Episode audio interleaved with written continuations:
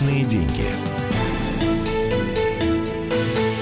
Здравствуйте, дорогие друзья. Меня зовут Евгений Беляков. В ближайшие 40 минут будем обсуждать все, что так или иначе связано с нашими личными сбережениями а, и с теми, в общем, услугами и товарами, на которые нам приходится их тратить. А, у нас, к сожалению, да, может быть, к счастью, не знаю, смотря как интерпретировать, все в нашей жизни продается и покупается практически все.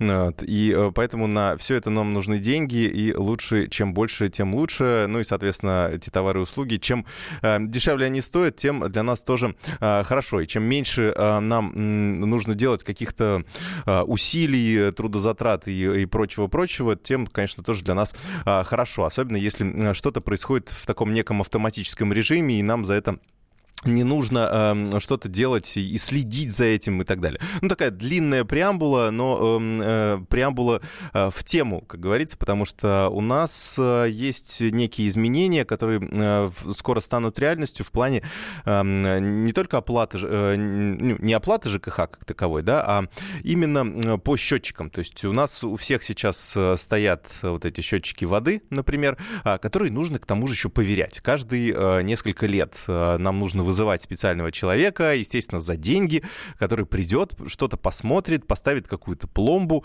а, и а, после этого у нас, в общем, все вроде как дальше будет нормально работать. Оно, в принципе, и так работает, да. А зачем это придумали, я, честно говоря, не понимаю. Ну, это какой-то такой дополнительный, дополнительный шаг, э, ну, на мой взгляд, никому не нужный. Но ну, лично у меня постоянно приходит платежка, в которой уже написано, что да, вы еще должны были год назад э, поверить, поверить проверить счетчик, да. А, я этого не сделал, честно, вот мне лень. Не то чтобы лень, да, но вот, э, по крайней мере, я вот не хочу этим заниматься и откладываю это до последнего момента. Последний момент, кстати, уже прошел давно, но вот, честно говоря, пока ну, не могу я себя заставить, вот надо погуглить, посмотреть, выбрать эту компанию, да, которая будет этим заниматься и так далее, и так далее. В общем, очень много нюансов, оно мне не надо. Вот сейчас, э, по крайней мере, появилась новость о том, что Вроде как а, э, нам, э, россиян избавят от забот по поверке правильности работы счетчиков воды и обязанности проводить их поверку. Так ли это? Сейчас узнаем а, у нашего эксперта. На связи Надежда Тармаева, эксперт НП ЖКХ «Контроль». Надежда Владимировна, здравствуйте. Здравствуйте. Да, расскажите, пожалуйста, что появилось даже такое выражение «отмена поверочного рабства». Уже, ну, кто-то из журналистов, ну, видимо, ну, придумал. да, это, в общем-то, да. ваши, будем говорить, да, ваши да, коллеги-журналисты, что придумали, все. Ага. Ну, суть э, така, такова. Значит, у нас у каждого стоят индивидуальные приборы учета, ну, будем считаем раз, каждого, потому что мы должны были их поставить еще до, до июля 2013 года, это uh-huh. если соблюдая законы, да, uh-huh. по которому мы считаем с вами то количество ресурсов, вот в конкретном случае воды, ну, это да, в основном вода, холодной, да. горячей, uh-huh. да, а про, про воду, которую мы потребили. А, значит, у него у счетчиков есть у всех сейчас межповерочный период, если для горячей воды это 4 года, если для холодной воды это у старых счетчиков 6 лет, а вот новые счетчики, которые нового, поколения пошли, у них порядка 10 лет. Угу. А, вот. А зачем нужна и, эта поверка, вот, вот в принципе? Вот поверка что означает? Когда мы ставим прибор учета на любую технику, когда мы с вами покупаем, у него, у него есть срок изготовления и межповерочный, ну вот у счетчиков межповерочный период. Он зависит э, от чего? От того, что все-таки он работает, ну как у любого, как вот мы с вами машину значит, ремонтируем, такая же история получается, да, какое-то uh-huh. техническое обслуживание. Тут межповерочный период. И то есть э, правильность показаний счетчика э, каждые 4 года, вот берем, если по горячей воде, нужно проверять. Угу. а, а что, как это проходит? Приходит какой-то специалист, ну, смотрит, знаете, все ли сейчас, ок? Да? Сейчас вот конкретно, если по счетчикам холодной горячей воды, это без проблем. Есть у нас э, в любом регионе есть э, лицензированная такая организация, которая все равно получила лицензию при это, метрологии. Угу. Не надо никуда его снимать. Счетчики, как правило, приходят. Есть приборы специальные, они приходят в удобное для вас, ну, договорное для вас время, приходят и проверяют без демонтажа. А сколько это стоит обычно? Ну, обычно это стоит в пределах 500-600 рублей. Угу. Ну, а, в понятно. принципе, угу. вы знаете, это вот как вроде как заменить новый, как говорят, такая же цена, как счетчика. Но счетчик, дело в том, что кроме того, что это, это цена вот именно самого того, того вот этого прибора головки, на котором стоят циферки. Uh-huh. Но кроме этого есть еще установка, есть еще монтаж, есть еще предо... то есть всякие фильтры, которые нужны для того, чтобы поставить на, на трубу. Ну, то есть несколько тысяч это установка, и где-то 500 рублей ну, это да, вот это порядка, сейчас uh средняя по стране, это 3-3,5 тысячи за один прибор. uh Ну, вот так вот, а... да. А поверочные это где-то рублей, ну, от, от 500 до 900. Это в зависимости от региона. uh Что там, сейчас изменится? То есть, э, я так понимаю, что было ну, заявление... Предлагают, да. измери... предлагают изменить такое. Предлагают то, что за межповерочный этот период будет отвечать не собственник, Угу. Не потребитель, а ресурсоснабжающая организация. Отлично, отличная идея, наконец-то. Ну, это хорошая, это, в общем-то, хорошая идея, но сами понимаете, холодная вода, ну, короче, вода, это практически у всех стоит внутри. Если электросчетчик можно вынести uh-huh, за пределы. Uh-huh. Ну, в новой, правда, в новых постройках это стоит, естественно, за пределами квартиры вообще все приборы учета, то есть э, вот. А по старым, которым мы получаемся, ну, это все равно нужно ресурсоснабжающей организации, чтобы это все заменить. Поверить, это нужно uh-huh. К вам попасть. Все равно они, ну, получается, видите как, они будут соблюдать всю, как говорится, инструкцию, то есть они будут вас предупреждать за месяц, за два, ну, вот как вы только что говорили сами, да, что уже год прошел, а вы все никак не можете можете собраться. Да, никак не ну, могу. то есть на сегодняшний момент, вот вы год уже собрались, да, я вам просто объясню, как, как сейчас действует. Сейчас, вот межповерочный период, в течение полу э, шести месяцев после истечения, да, вам да, могут, ну, могут чего начислять по среднему, который у вас был то есть вы uh-huh, прибор учета uh-huh. нормальный, он был у вас, э, то есть в рабочем состоянии, все, в, это подтверждение, вот вам 6 месяцев начислять будет, а потом вам будут начислять по нормативу, да еще с применением коэффициента. А, понятно. И э, насколько это может подняться у меня, 1, например, стоимость? Нет, но сейчас у нас действует 1,5. Угу. То есть, грубо говоря, я платила раньше, допустим, 200 рублей, а сейчас буду платить 300 рублей, да? Ну, ну грубо, если по нормативу. Если да, по да. нормативу, да. Uh-huh. А uh-huh. там еще получается, что вы будете платить за количество зарегистрированных в вашей квартире. Хорошо, если вы один. А если у вас там четверо человек прописано, то считайте. Да, ну, по- это, да, поэтому я один, поэтому не тороплюсь, да, видимо, поэтому. Ну, с одной стороны, да. Это мы давно везде говорим, что тот, что человек, который, если один прописан, у него сильно проблем не возникает. Потому что, что э, норматив, что то, что показания, ну, вы, конечно, все равно, если э, вы постоянно живете, вы столько не расходуете, сколько по нормативу. Понятно. Как думаете, думаете, э, вот э, реально ли это все э, переложить на плечи ресурсоснабжающих организаций и, соответственно, с какого периода это может заработать? Знаете, переложить у нас можно на ресурсоснабжающую организацию все, что можно по закону. Как это будет действовать на самом деле, вот все зависит от того, что, mm. еще раз э, говорим, что индивидуальный прибор учета, он стоит у нас внутри квартиры, и чтобы поверить его все равно ну, нужно. какие проблемы тут могут быть? Позвонили мне, я открыл. Какое-то время может быть, видите, еще получается как. Да, вы можете оставить смс-оповещение, вот смс-оповещение, там электронные звонки и так далее, это является тоже условием для предупреждение, да, о том, что вы были. Но дело в том, что они вот вам сейчас проведут такую информацию, есть порядок, да, они вас уведомят, что нужно попасть, вы туда откажетесь, сюда откажетесь. А чем вы докажете, что... И, то есть у, них... И они вам будут таким же образом предъявлять, как за отсутствие прибора учета. Но вы не докажете, да, и очень сложно будет доказать, что они вас не уведомляли, потому что вот, я говорю, смс-уведомление, то есть отправка на электронную почту, это все является пунктом, подтверждающим, что они вас уведомляли. А, понятно, что они хотят попасть да, ко мне в квартиру, они, чтобы а поверить. Потом они, да, а потом они просто напишут, что в связи с недоступом, а это все четко прописано в правилах, в связи с недоступом к месту прибора учета, mm-hmm. то есть вы будете... Но это же в любом случае... Вам будут предъявлять по нормативу mm-hmm. с представлением. Mm-hmm. Ну, я же здесь не вижу, ну, с другой стороны, если я ну, не буду в этот момент дома, я тогда за деньги это все проведу, ну, условно так. Ну, в принципе, так, да. да. Нет, там все, все правильно, вы можете в любом случае все это сделать, mm-hmm. договориться в любое, ну, в, в, в любое время. Ну, да, Потому да, что все равно, ага. да, в общем-то, сейчас у всех созданы эти центры обслуживания клиентов, ну, как, как бы они ни назывались, все равно как-то угу. нужно найти просто какой-то находить компромисс.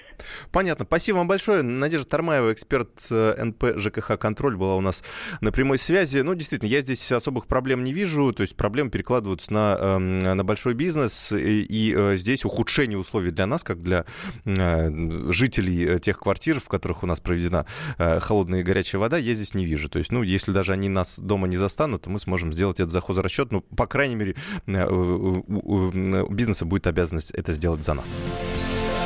Личные деньги. Особый случай.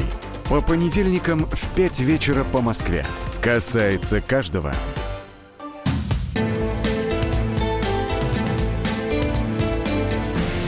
Личные деньги. Продолжаем наш эфир, дорогие друзья. Поговорили о теме ЖКХ. Сейчас посмотрю, есть ли а, сообщение от, от, от вас. А, значит, так, когда Комариль начинает проявлять заботу о том, чтобы я экономил, держись за кошелек. А, ну, не знаю, вот, по крайней мере, вот э, Комарилья, когда началась э, по поводу установки этих новых счетчиков и установки вот этих новых правил, что нужно проверять обязательно, да, ну, действительно, нонсенс. Электрические счетчики, значит, э, не нужно проверять, а водные счетчики почему-то нужно проверять, да. Ну или пускай они у нас находятся, да, те находятся снаружи, эти находятся внутри, и тут надо... Но почему тогда действительно я обязан это делать сам? Э, ну, мне кажется, сейчас как раз-таки э, идет исправление тех ошибок, которые были сделаны, и э, потому что мне кажется, что это очень было... Очень хорошо было тем вот этим компаниям, которые на этом создали себе очень большой бизнес. Вы представляете, да, сколько счетчиков вообще у нас по стране стоит в каждом городе, и по 500 рублей с каждого счетчика точка. Я так понимаю, что работы особой там нет. А, приходишь, смотришь, все работает, да, и уходишь назад, забираешь 500 рублей. Идеальная схема бизнесовая, поэтому тем более, что э, здесь сами жители тебя находят, никаких э, проблем не остается. Ну, ладно, э, в Вологде, если вышел срок, то начисляется по нормативу, да, это, это нам пишут, ничего сложного не вижу, в личном кабинете МОСРУ есть оповещалка о сроке поверки, управляющей компании заказываю поверку. Да, ну, я согласен, что ничего сложного нет, но это вот нужно просто этим как-то заморочиться, да, и все-таки заплатить какие-то дополнительные деньги, которые в условиях там повышения, да, тарифов, в условиях повышения а, как раз э, появления новых платежей в виде капремонта, в условиях повышения НДС и так далее, ну, вот как-то мне вот эти по чуть-чуть, по чуть-чуть, вот здесь, э, здесь у нас 500 рублей э, забрали, здесь 300 рублей забрали, так оно очень много получается постоянных платежей, поэтому Э, у нас э, и не получается такого, наверное, хорошего, хорошей экономики. Ну, давайте э, теперь перейдем к другой теме. Меняем тему. Э, у нас, э, как мы знаем, с прошлого года новый руководитель Росстата. Эм, и э, новый руководитель Росстата работал в Минэкономразвития. И, собственно, само ведомство Росстат теперь подчиняется полностью Министерству экономического развития. Об этом было очень много шуток со стороны экономистов. И, ну, потому что у нас есть ведомство, которое отвечает за экономический рост. И, соответственно, эм, то ведомство, ведомство, которое считает, есть ли у нас экономический рост. Ну, тут налицо так называемый конфликт интересов, что, конечно, Росстату выгоднее считать, эм, как э, выгодно, ну, в общем, управляющему им э, министерству. Э, поэтому очень много ну, сейчас вопросов, особенно в свете того, что как раз-таки Росстат, уже такой обновленный Росстат с новым руководителем, посчитал, что у нас рекордный рост в 2018 году экономики был.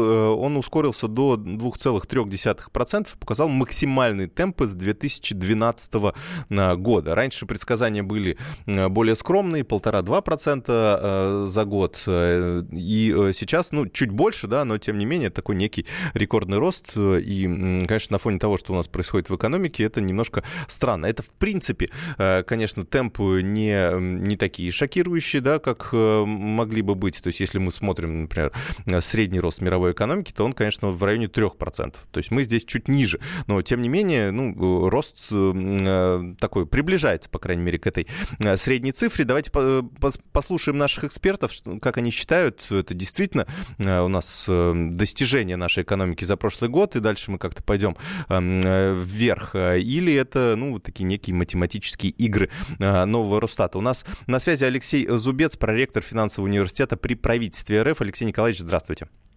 Здравствуйте.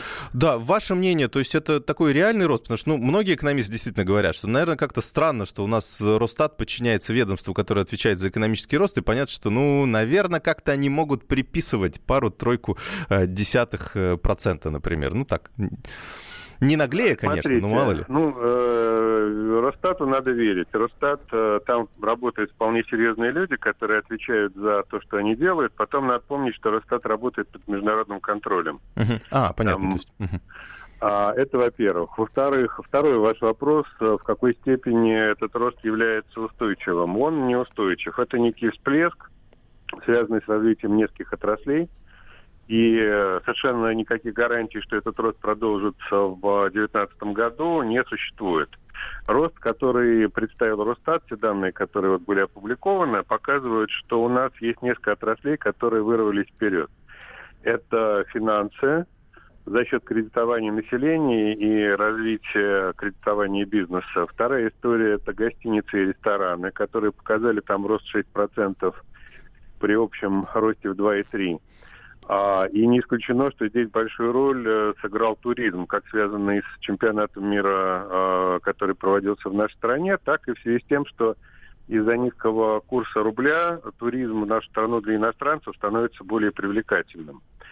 А, значит, еще один источник роста в этой отрасли – это все-таки увеличение зарплат. Все-таки зарплаты у нас растут достаточно устойчиво, на 4-6% в годовом исчислении. И, собственно, ну, деньги потекли в том числе и в общепиты, в гостинице. Алексей Николаевич, а как, как вообще в принципе считают ВВП, ну так вот напомнить, э, потому что я помню, э, вот у Сергея Гуриева, э, Российская экономическая школа, была такая книжка «Мифы экономики», вот он хороший пример тогда приводил, знаете, говорит, рост ВВП это не всегда хорошо, потому что если вам поставили шлагбаум и сделали платную парковку, у вас, ну, вы теперь стали платить за парковку, у вас ВВП вырос, но ваше благосостояние, оно, наоборот, ухудшилось. Вот у нас ну, нет ли такого смотрите, роста? Потому что у нас э, НДС повысился и так далее, и так далее. Нет, смотрите, о чем мы говорим? Мы говорим о доходах э, бюджета или о ВВП. ВВП – это суммарная добавленная стоимость.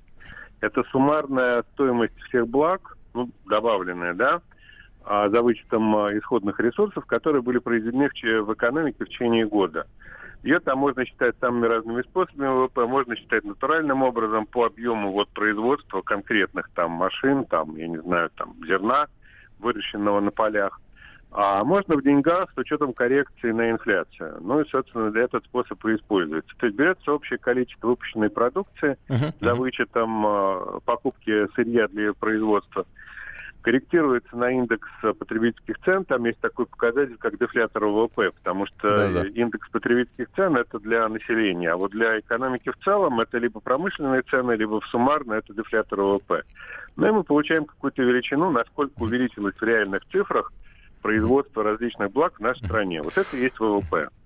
Ясно. мы сейчас обсуждаем. Алексей Николаевич, спасибо вам большое. Да, у нас, к сожалению, время в эфире ограничено. Проректор финансового университета при правительстве РФ Алексей Зубец был у нас на прямой связи, высказал мнение, ну, действительно, что обоснованный рост, а, на его взгляд, который произошел за прошлый год. Есть у нас другая позиция. Игорь Николаев, экономист. Игорь Алексеевич, здравствуйте. Игорь Алексеевич.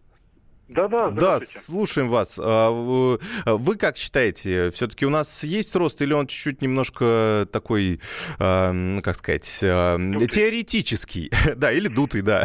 да. Смотрите, да. Нет, рост у нас есть, но он все-таки не такой, по которому или по цифрам которого отчитался только что Росстат. Он, как известно, резкого Э, улучшил, и те 2,3%, которые сейчас фигурируют в данных Росстата, это, по-моему, что-то сверхоптимистичное.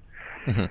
Ну вот нам предыдущий спикер сказал, что вроде как по международным стандартам работают и под контролем, или здесь можно чуть подкрутить?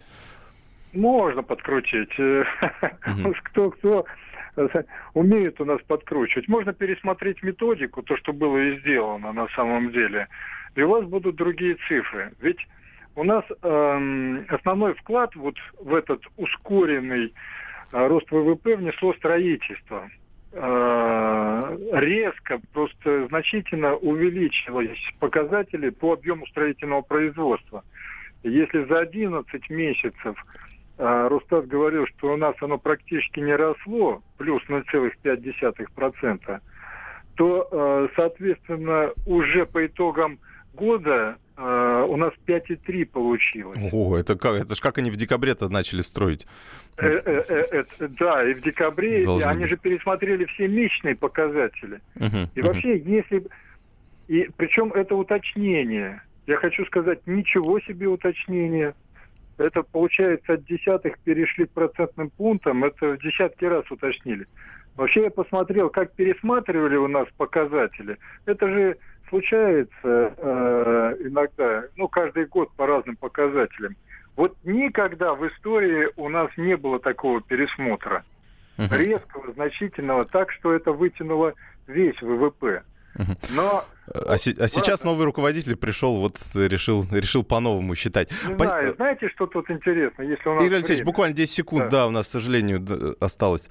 А Если а... мы посмотрим э, другие показатели, которые должны характеризовать строительство, то они в минусе. Там производство стройматериалов, перевозки строительных грузов и так далее. Тогда простой вопрос. Если это все в минусе, как строительство-то выросло и... Эх, не услышим вашу мысль. Спасибо большое, Игорь Николаев, экономист. Личные деньги. The time for empty talk is over. We will make America great again. Это все мы слышали. А что на самом деле происходит в США? Реальные новости, курьезы и события, которые нигде, кроме Штатов, случиться не могут. Как они там за океаном вообще живут? Разбираемся в программе «Не валяй дурака Америка» с Марией Берг и Александром Малькевичем. Слушайте и звоните по понедельникам с 12 часов по московскому времени.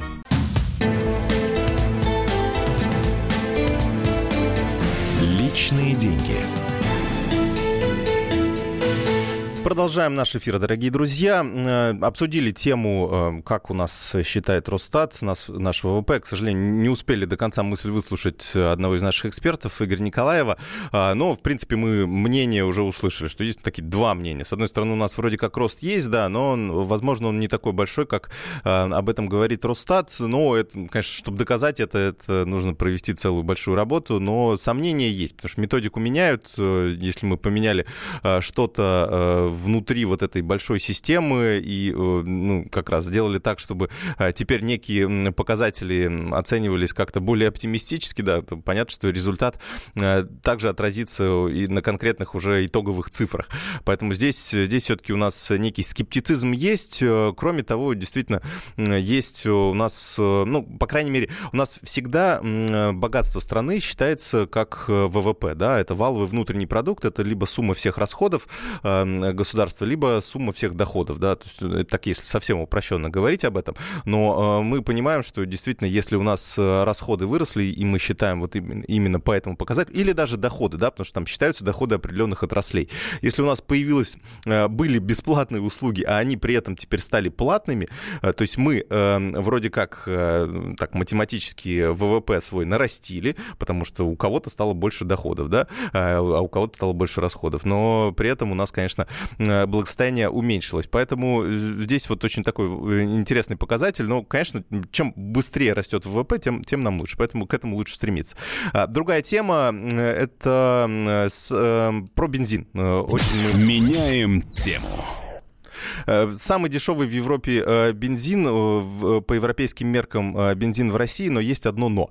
Как раз посчитали эксперты, потому что, с одной стороны, можно считать в целом, да, и, в принципе, у нас наше правительство всегда говорит, что, ну, смотрите, вот если перевести в доллары, то у нас окажется, что на самом деле цена за литр бензина вообще самая-самая маленькая, чуть ли не самая низкая в мире. Ну, сразу же большинство экспертов говорят о том, что в США примерно такие же, примерно такая же стоимость бензина, даже несмотря на э, увеличивающийся курс э, доллара, но при этом э, зарплаты там в разы и в разы больше. То есть для американца, для среднего американца потратить деньги на бензин ну, практически ничего не стоит, в отличие от нас с нашими средними зарплатами. И здесь есть более корректные аналогии, более корректные списки.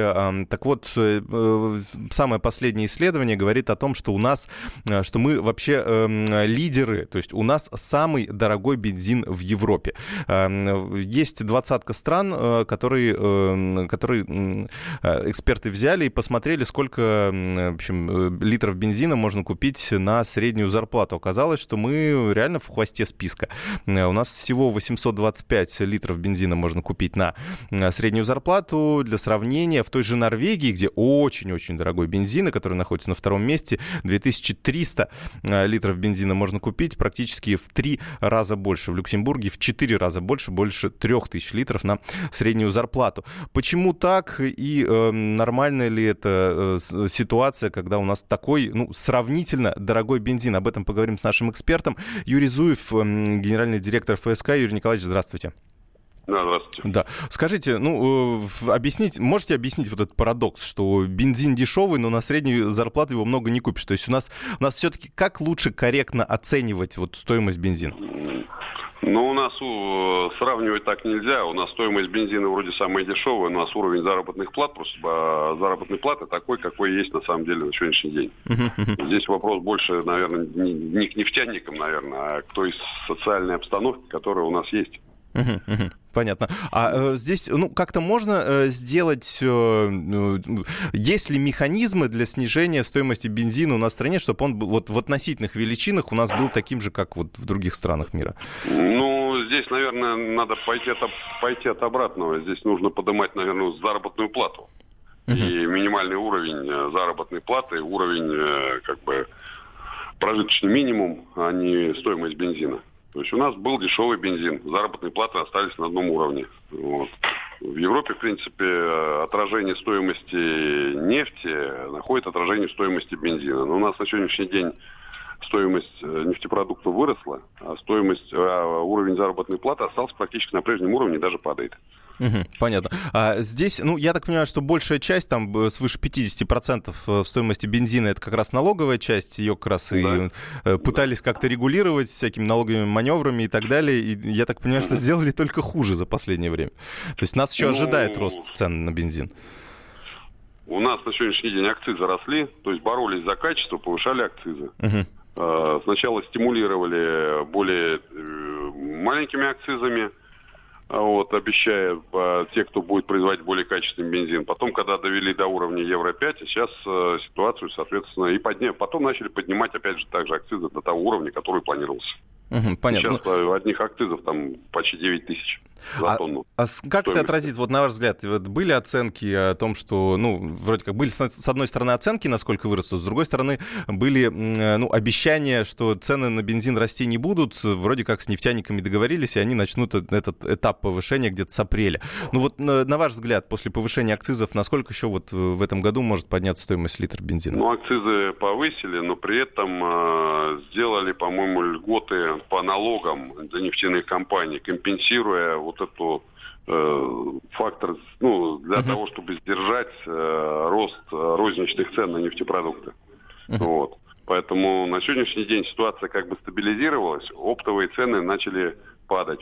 Помимо всего прочего, это помимо, помимо прочего, сейчас э, при, принудили их определенный объем нефтепродуктов увеличить на поставку на внутренний, на внутренний рынок. А, чтобы не создавалось дефицита, получается. Да. И... То есть, ну, а как, как правило, рост цен, это э, причиной роста цен является дефицит, дефицит нефтепродуктов. Понятно. А, спасибо вам большое. Я напомню, что у нас на прямой связи был а, Юрий Зуев, генеральный директор компании ФСК. Эм, говорим о бензине, который, с одной стороны, у нас дешевый, с другой стороны, э, относительно очень дорогой. Вот вы сколько, вот, например, это вопрос вам, э, дорогие слушатели, вы сколько литров можете купить на свою среднюю зарплату? Ну, на свою вот месячную зарплату. Просто интересно узнать, а, какой реальный показатель, потому что мы делим, конечно, среднюю зарплату, но средняя зарплата, мы понимаем, что она не отражает Э, именно ну, вот, средний доход э, россиянина, потому что ну, лучше считать э, все-таки такую медианную, как говорят социологи, зарплату. Она, конечно, не 40 тысяч, как нам говорит тот же самый Росстат, а она гораздо ниже, где-то в районе 25-27 тысяч. А, так, что у нас зарплата 15 тысяч рублей, а бензин 40 тысяч. 350 литров, вот Армен нам пишет. Ну вот, да, действительно. Росстат здесь, здесь немножко по-другому, мне кажется, должен считать. Евгений Беляков меня зовут. Оставайтесь Оставайтесь с нами, услышимся ровно через неделю. Личные деньги. Товарищ адвокат! Адвокат! Спокойно, спокойно. Народного адвоката Леонида Альшанского хватит на всех. Юридические консультации в прямом эфире. Слушайте и звоните по субботам с 16 часов по московскому времени.